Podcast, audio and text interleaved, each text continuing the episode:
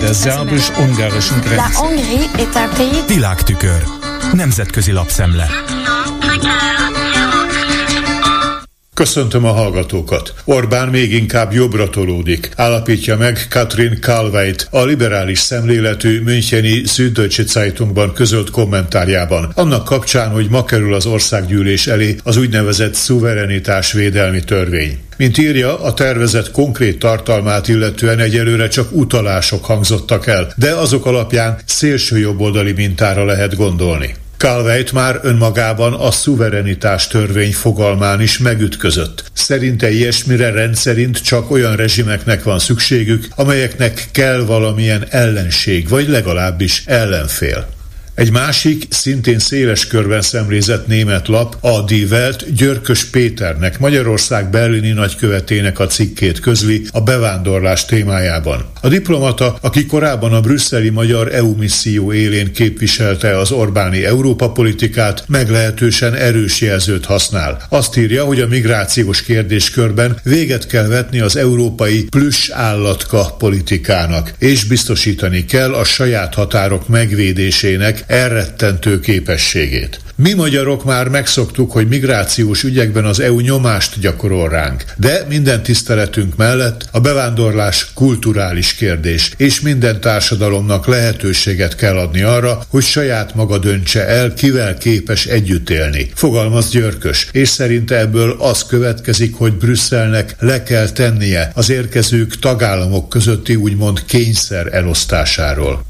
A mai nap egyik fontos külföldi eseménye lesz az Európai Uniós országok védelmi minisztereinek a brüsszeli tanácskozása. A Reuters erről szóló előzetes áttekintése szerint a jelenlegi formájában alig ha éli túl az eszmecserét Josep Borrellnek az EU kül- és biztonságpolitikai főképviselőjének az a júliusban tett javaslata, hogy képezzenek négy éven át évi 5-5 milliárd eurós pénzügyi alapot Ukrajna katonai megsegítésének a célja céljából. A 20 milliárdos Ukrajna alap abba az átfogóbb uniós békekeretbe illeszkedne, amely mindenfajta kifelé irányuló katonai támogatás megtérítésére szolgál az EU tagok számára. Diplomaták azt mondták a hírügynökségnek, hogy számos tagállam, köztük a nehéz súlyú Németország is fenntartásokat hangoztatott ekkora összegű uniós kötelezettségvállalást illetően. Azt még nem mondom, hogy a terv halott, természetesen mindent lehet tovább javítani, idéz a Reuters egy vezető diplomatát. Van olyan vélekedés is, hogy egyelőre csak egy-egy évre vállalnának kötelezettséget EU szinten. A beszámoló kitér arra, hogy Magyarország hónapok óta akadályozza az említett békekeret fél milliárd euróval való feltöltését. Ennek eredeti oka az volt, hogy Ukrajna fekete listára tette az OTP-t. Miután Kievben levették a magyar bankot erről a listáról, Magyarország arra nézve követel garanciákat, hogy később sem kerül arra vissza.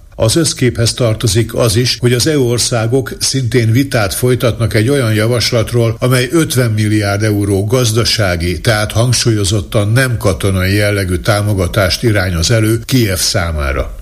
Az Euraktív brüsszeli hírportál beszámol arról, hogy Ausztriában, ha most tartanának választásokat, a legtöbb szavazatot 29%-ot a szélsőjobboldali szabadságpárt, az FPÖ kapná. Ez 13% ponttal több, mint a 2021-es parlamenti választáson elért eredménye, és felülmúlja eddigi rekordját, az 1999-ben szerzett 26,9%-ot is. A jobbközép néppárt és a szociáldemokrata párt 20 és 25 százalék között mozog. A zöldek a maguk 9 százalékával most 4 százalék ponttal gyengébbek, mint 2021-ben. A liberális NEOS 11 százaléka viszont 3 százalék pontos javulást mutat. Az országban jövő ősszel esedékes a törvényhozási választás, előtte pedig júniusban, mint minden EU országban, európai parlamenti választást tartanak. Az Euraktív emlékeztet arra, hogy a múltban rendre megfigyelhető volt az FPÖ magas népszerűségi rátája, majd a választási kampányok utolsó heteiben a párt valósággal összeomlott.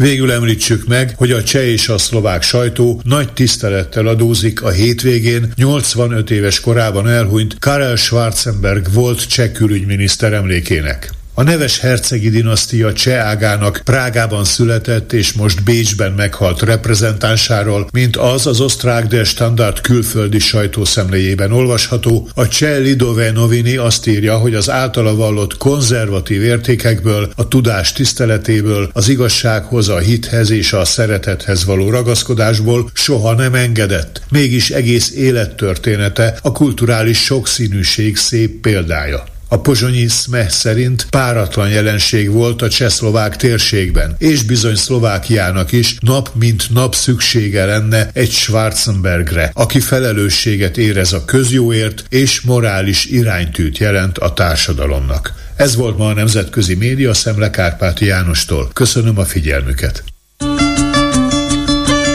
Hungary's government sees building it. Der szerbus-ungarischen Grenze. La Hongrie est un pays... Nemzetközi lapszemlét hallottak.